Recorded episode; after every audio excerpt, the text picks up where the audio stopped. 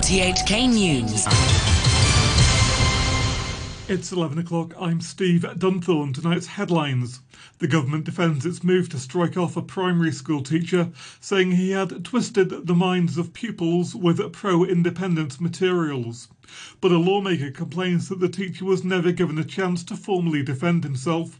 And the health chief warns of a possible surge in COVID cases as more mystery infections are uncovered. The government has defended its unprecedented move to strike off a primary school teacher, saying he promoted twisted ideas of Hong Kong independence. Richard Pine reports. The government says striking off the teacher who taught at the Alliance Primary School in Kowloon Tong was a reasonable and proportionate decision that followed a thorough probe, which found he had used pro independence materials and imposed his ideas to twist the mind of primary school students. Education Minister Kevin Yeung says there's never any reason to talk about Hong Kong independence in schools, except to rule it out. The teachers could help them to understand the constitutional setup of Hong Kong and why Hong Kong independence is not possible but he insists the case won't interfere with proper teaching activities. There's not so ever anything about any chilling effect. We, we don't believe in that. His bureau concluded that the teacher is no longer fit to teach in Hong Kong and that this was a case of professional misconduct. The school says the teacher has already left and will do its best to ensure the campus remains politically neutral. But education sector lawmaker Ip Kin Yuen said the Education Bureau was wrong to strike off the teacher without first giving him an opportunity to defend himself in person. He said they had relied on written materials which didn't give the full picture. We have to observe the lessons. As I think I am quite experienced in observing lessons because I was a former College of Education lecturer. And I have been observing many, many lessons. And we have to look at both the lesson plan and also the actual delivering of the lessons. So we cannot ignore uh, the actual delivering and just just look at the lesson plan. This is a major mistake they have committed this time. But the pro Beijing Federation of Education Workers backed the government's decision. It says that the teacher acted in a deeply unprofessional manner and deregistering him helps to protect the pupils and the reputation of the education sector as a whole. There were also mixed views among parents of pupils at the Kowloon Tong school. This parent backed the teacher. Uh, I went through the worksheets last night. I don't think there's any problem with it as there isn't any premise for pro-independence answer. But as a parent, I feel pity and regret for such a good teacher. We feel sad about that. But another father said he thinks teachers should be disqualified for using improper teaching materials. In other news, the Health Minister Sophia Chan says she's worried about a recent rise in the number of COVID 19 cases with unknown sources after the authorities reported three more mystery cases today. As Wendy Wong reports, she also said the government's extending its social distancing measures. The health chief said the government needs more time to assess the latest COVID situation, so most existing restrictions, including a ban on gatherings of more than four people and mandatory mask wearing in all public places, would remain in place. The only relaxation is to allow team ice skating involving more than four people. Sophia Chan also warned that the local outbreak could take a turn for the worse.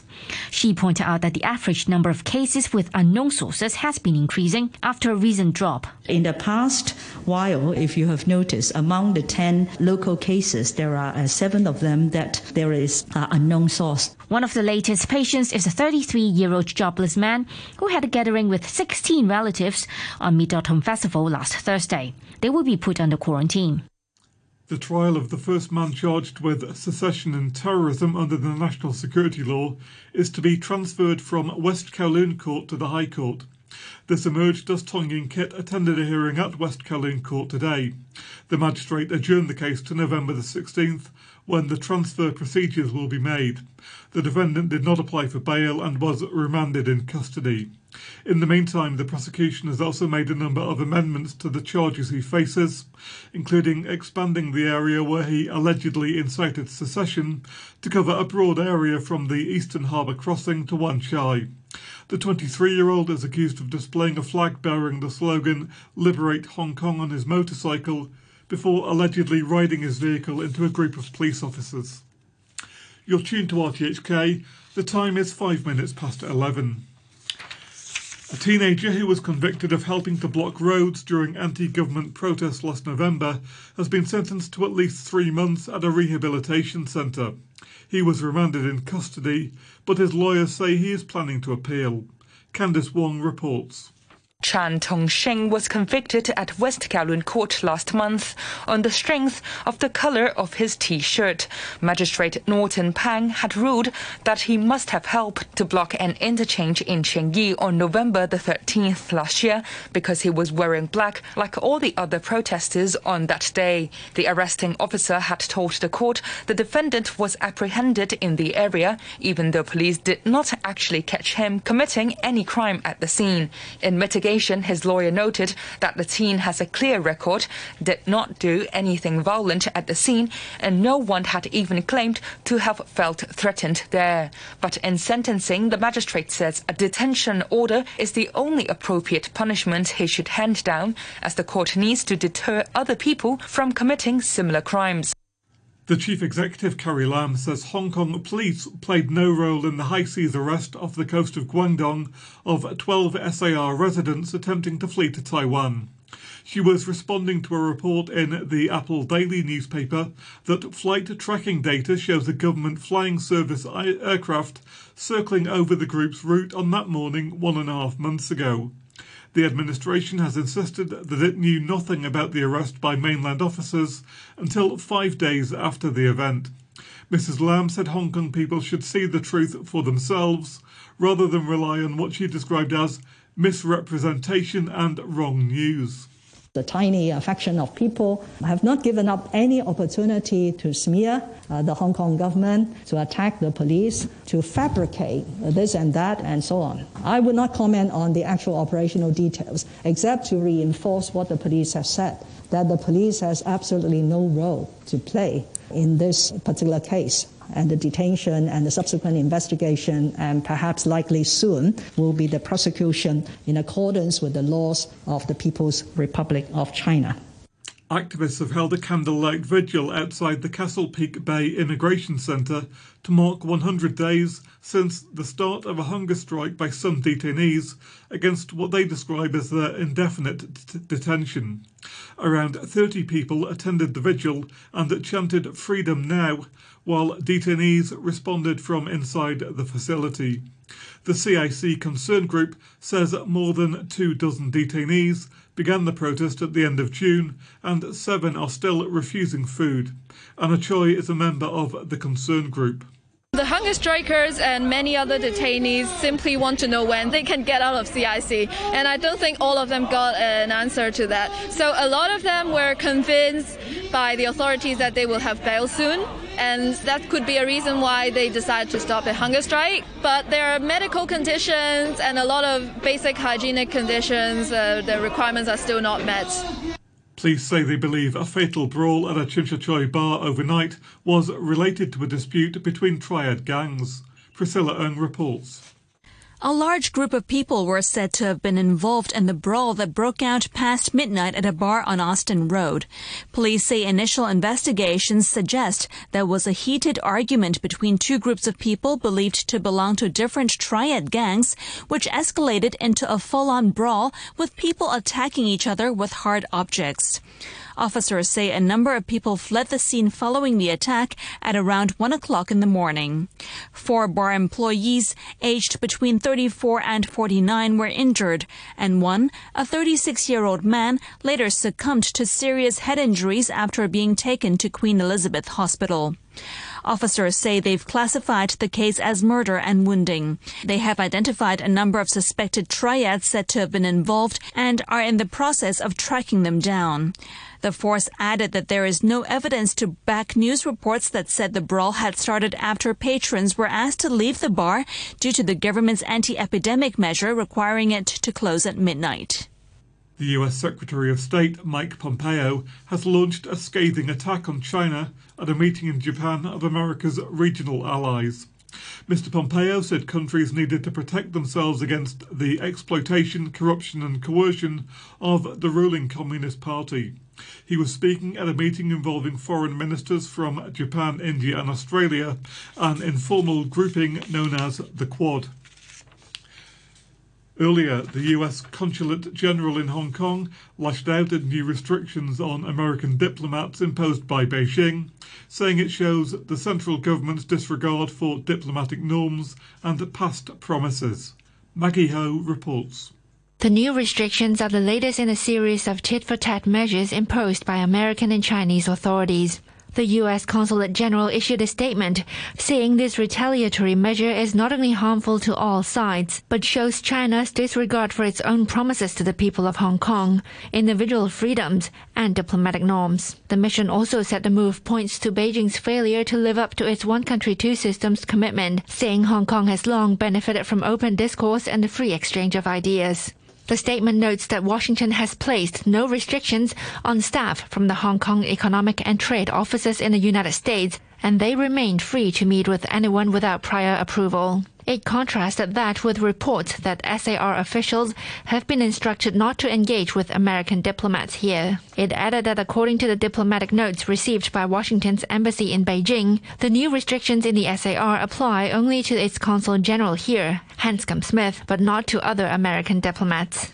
The new curbs come days after Washington announced new restrictions on staff working for Beijing's foreign missions, such as a requirement to seek approval for university visits or meetings with local officials. US President Donald Trump has again sought to downplay the seriousness of COVID 19 hours after being released from hospital with the disease. On his first full day back at the White House, Mr. Trump wrongly claimed that the illness was, in most places, less deadly than the flu. He said people would have to learn to live with the coronavirus. Here's the BBC's Gary O'Donoghue. America has seen more than 200,000 people lose their life to this virus since March. So that sort of thing, I think, for his critics will just demonstrate again that his sort of tone deaf nature from their point of view. And for his supporters, of course, they will see that as strength as a man trying to lead. In the nature of this country that is so polarised, people see very different things when this president says anything and does anything. Australia's National Science Agency has given the first ever global estimate for microplastics on the seafloor. The authors of the study said their research showed the ubiquity of plastics. The BBC's Phil Mercer in Sydney has the details. Researchers have said the seabed has become a sink for microplastics. They've used a robotic submarine to gather samples in depths to 3,000 metres at various sites far from the coast of South Australia. They've estimated that more than 14 million tonnes of microplastic are littering the world's ocean floors. Those bottles, textiles, and other items that wash into the sea eventually break down into tiny particles. The full impact on the environment and marine life is unknown, as are the consequences for human health. This year's Nobel Prize for Physics has been awarded to three academics for their work on black holes. The prize was shared between Roger Penrose from Britain, the American Andrea Ghez, and her German colleague Reinhard Genzel. The committee in Stockholm praised their insights into what it called the darkest secrets of the universe.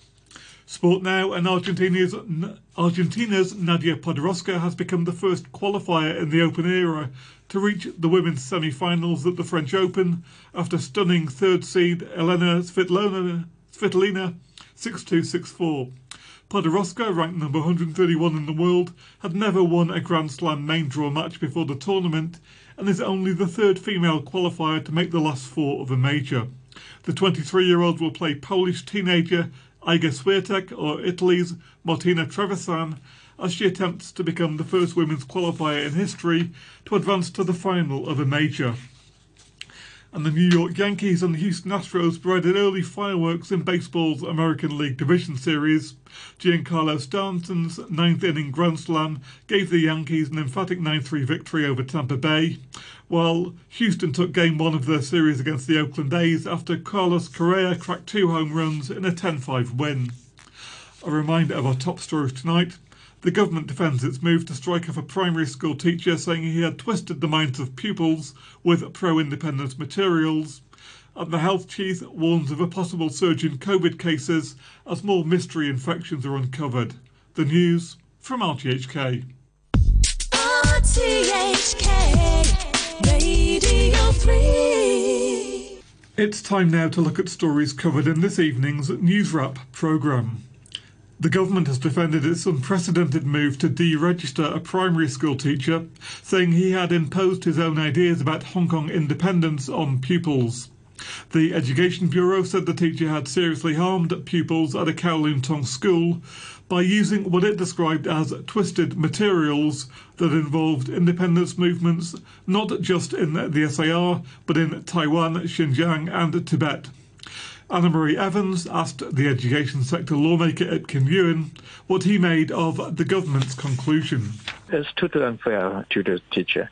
And I think the accusation of the government is too harsh and is too far from the reality. Since the teacher deliberately tried to impart the ideas of Hong Kong independence to the students, we don't think that is true.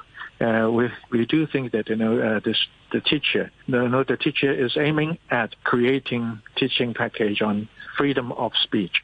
Uh, and the teacher is making use of one of the uh, social incident to be uh, the example to elaborate on to or to demonstrate the idea of freedom of speech. So I don't think that that is a fair judgment on the teacher.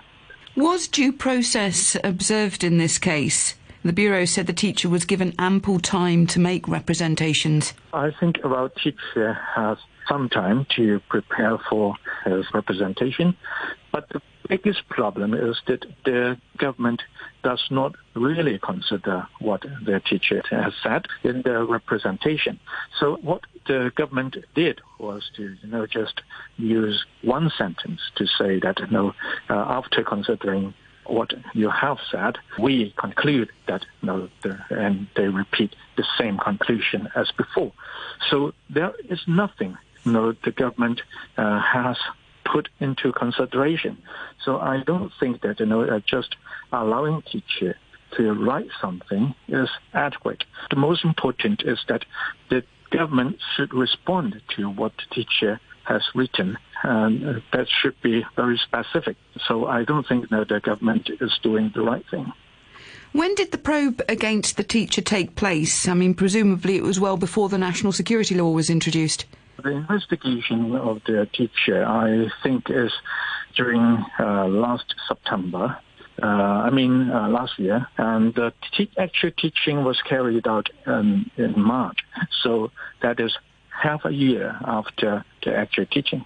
Now, your union said this case, uh, you felt that this case was some kind of threat towards the school and its management. So, what's your union going to do about this then? We will uh, appeal to the government, and if, there, if necessary, we will go for uh, judicial review. The US Secretary of State Mike Pompeo has met his counterparts from Australia, India, and Japan in Tokyo to discuss how to counter Beijing. The Quad meeting comes as all four countries seek to form a front against an increasingly assertive China. Bilateral ties between the US and China have in recent months plummeted to their lowest point in decades. This has led Washington to move to boost cooperation with regional allies. Annemarie Evans asked our Tokyo correspondent, Julian Ryall, why the meeting was being held now. These four countries are very committed to what they call the, uh, the free and open access of the Indo-Pacific region. They, all four of the members of the Quad are uh, absolutely behind the idea that was put forward by the Japanese originally um, to make sure that there is free access all throughout the region. And it's obviously something that is aimed quite neatly at China you say the Indo-Pacific. Also, what are the other issues like cybersecurity? What else? A lot of this is going to be optics. Um, all the countries want to come together um, and show that they are putting forward a, a, united face. All four countries, this is India, this is Australia, Japan and the US, and they want to show that they are singing from the same hymn sheet, if you like, and it's all aimed at making sure that they have the open and free access that they're talking about. The other issues that uh, Mr. Pompeo has mentioned since he's been here um, is the United States' commitment to the Olympic Games going ahead. All sides have also been talking about the pandemic. Obviously, that's been very, very high on the agenda, um, and uh, the commitment of all four countries to come up with uh, measures to ameliorate the problem in the in the first place, and obviously find cures down the line. Um, but again, this is more about the optics. This is a case of the four uh, leaders getting together um, and singing from the same hymn sheet. And what do you think that China's perspective will be on this? They're going to be watching very, very closely. Um, I think it's quite hard for them to be um, outspokenly against it initially, although there will be a, you know, a degree of concern in Beijing. Um, I doubt very much that the Chinese authorities will enjoy the sense that they're being hemmed in, but at the same time, you know, it is perceived very much as if uh, uh, China and Beijing are being um, quite aggressive in the region, um, both in terms of the economic might that they're throwing around and also the military might in the South China Sea. And Japan has concerns over the uh, disputed islands in the East China Sea. So this is perhaps a natural pushback against that. In terms of the partnerships, are all of the three other countries, so Australia, Japan, and India, closer to the US than they are to China? They are, and, and becoming more so, I believe.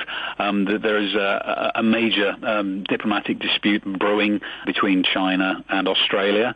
Japan has a new prime minister, but at the same time, he is continuing many of the policy, policies of his predecessor, uh, Mr. Abe. Um, so there is concern about uh, China's ambitions on, on Japanese territory. Um, and the Indians also, they are having territorial issues with China on their northern border. Um, so clearly, these countries they have a lot in common and a lot of reasons uh, to be working very closely together on economic and security issues in the region. Back in February, Nature magazine, one of the world's foremost scientific journals, published an article headlined When Will the Amazon Hit a Tipping Point? Today, a study published by the University of Utrecht in the Netherlands suggests that the point when the region flips from rainforest to savanna may be much closer than we previously thought. Professor Stefan Dekker is the report's co-author. Rainforests are very sensitive eh, to all kinds of changes in the rainfall. If this rainfall drops below certain threshold, then we can see these tipping points. So then a tipping point from a forested state to a savanna state. And indeed, these risks are already reported for, well, 20 years or so. But what we found is that these risks are much larger than earlier uh, thought.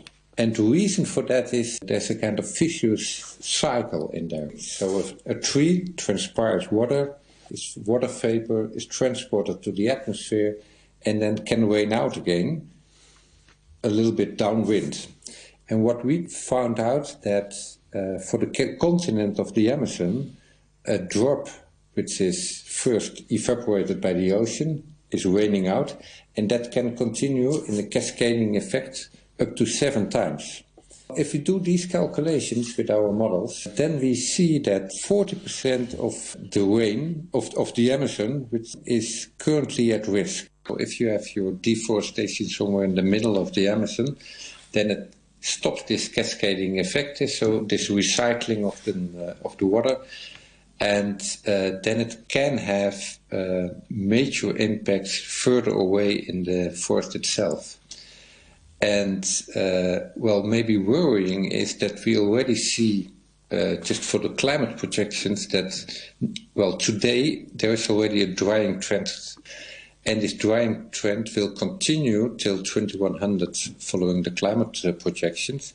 So based on that, we even see a much larger effect of this, these areas which become unstable. It can become potentially savanna systems. One of the nastier effects of the coronavirus is that for those who survive, the long term effects can still be debilitating. It's called long COVID when symptoms seem to drag on and on. A new study suggests that it's far more prevalent than had perhaps been thought. Michael Rutgers is director of the Lung Foundation charity in the Netherlands. We're following a group of uh, post COVID or long COVID patients, whatever you call them, and we've been doing that since May this year. We looked for these people and we found them on two Facebook groups, uh, one in uh, Belgium and one in the Netherlands. And these people all have or think they have post-COVID symptoms, and we uh, asked them what exactly was wrong with them. And we did that in end of May, beginning of June, and we did that again uh, early September to find out how they were after six months. 97% of the people in our group of 1,005 has not been hospitalized, and within this group, we found that after six months, they still have symptoms like fatigue, 86%, or shortness of breath, 59%, or muscle pains, 40%, or headache, 35%. So within this group, the symptoms are still quite severe, and many of these people don't function on the level they functioned before. And the interesting thing is that this group, as I said, is not hospitalized, that the average age of this group is 48, that only 1% of this group says he or she had overweight, and before COVID, I believe 65% was pure healthy, nothing wrong. Even people running the marathons, people fully active in normal lives. Many flight attendants in Hong Kong have been exploring their career options as airlines around the world consider major cutbacks in an industry crippled by the coronavirus pandemic. Hong Kong's flagship carrier, Cathay, is eyeing a major restructuring. And with their careers on the line, some cabin crew are choosing to step away on their own terms and are branching out to find new opportunities. Our reporter, Wang Yinting, spoke to some of them. For many flight attendants, flying isn't just a job, it's a passion. But the COVID pandemic is now threatening not just their careers, but their dreams as well. We have many imported cases. The pandemic started, the airline has had two rounds of unpaid leave of three weeks. Marco, Carmen, and James are just three of the thousands of flight attendants in Hong Kong struggling to figure out exactly what to do. Two of them have quit, and the other is close to giving up. Carmen loves flying, and not just as a flight attendant. I have flew in Sydney, tried to operate on small aircraft. But with virtually all flights grounded for months, Carmen knew the writing was on the wall and took the tough decision to quit. Marco was caught in the same bind. Today is my last day. He's been flying for three and a half years and never had any intention to leave. But with the number of flights and his income dwindling, he had no choice. At the beginning of the pandemic, I thought it would last maybe three months or six months at most. But it's been more than a half a year already. There are no signs of a turnaround or that the sector can go back to normal. I have no other option but to leave. Carmen and Marco both decided to quit before their employers made any major layoffs to avoid having to compete for jobs with lots of former colleagues. And while the pandemic robbed her of her first career, it might have also put her on the path to a new one. Having a lot of free time as all her flights were grounded had allowed her to take care of her ailing grandpa during his final days. Now she's enrolled in a three year nursing program. FA is taking care of people who are very happy during traveling. But maybe the one, the patient in the hospital nursing that taken care of will be the one that they really need much more care for them. Carmen isn't the only one to try to turn crisis into opportunity. James is still working as a flight attendant, but he's found a second job as a security guard, runs an online accessory shop, and he still finds time to acquire more professional qualifications. So right now it's 10:30 p.m. at night, and I'm still reviewing for the insurance examinations because tomorrow I'm going to have another exam because previously I have failed, and then I'm still studying for that. Branching out was also a useful exercise for Marco, who discovered a surprising affinity to floristry when he took a course during the COVID crisis. Now he's a qualified florist and has just launched an online business. If it wasn't for the pandemic, I may not have had the time or the persistence to learn this new craft. Marco and Carmen are both pretty sure they won't be relaunching their careers as cabin crew even if the industry goes back to normal. It would be too much work to start all the way from the bottom again. But James still hasn't given up yet. He's betting that one day soon he'll get to take to the skies again with his fellow colleagues. Thank you for this never give up spirit. We can do it.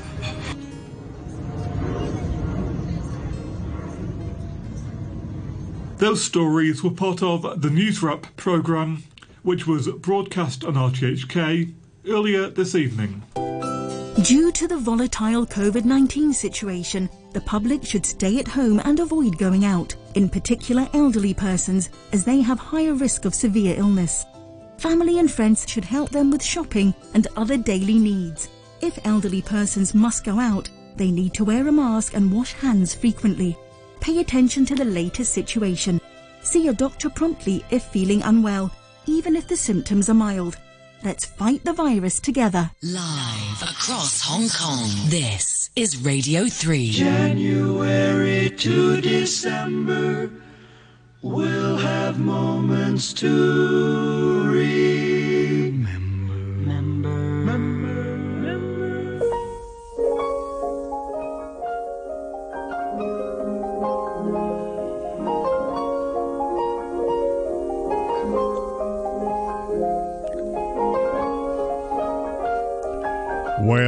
It's that time again. For our kind of music, nostalgia. This is Liberace at the piano.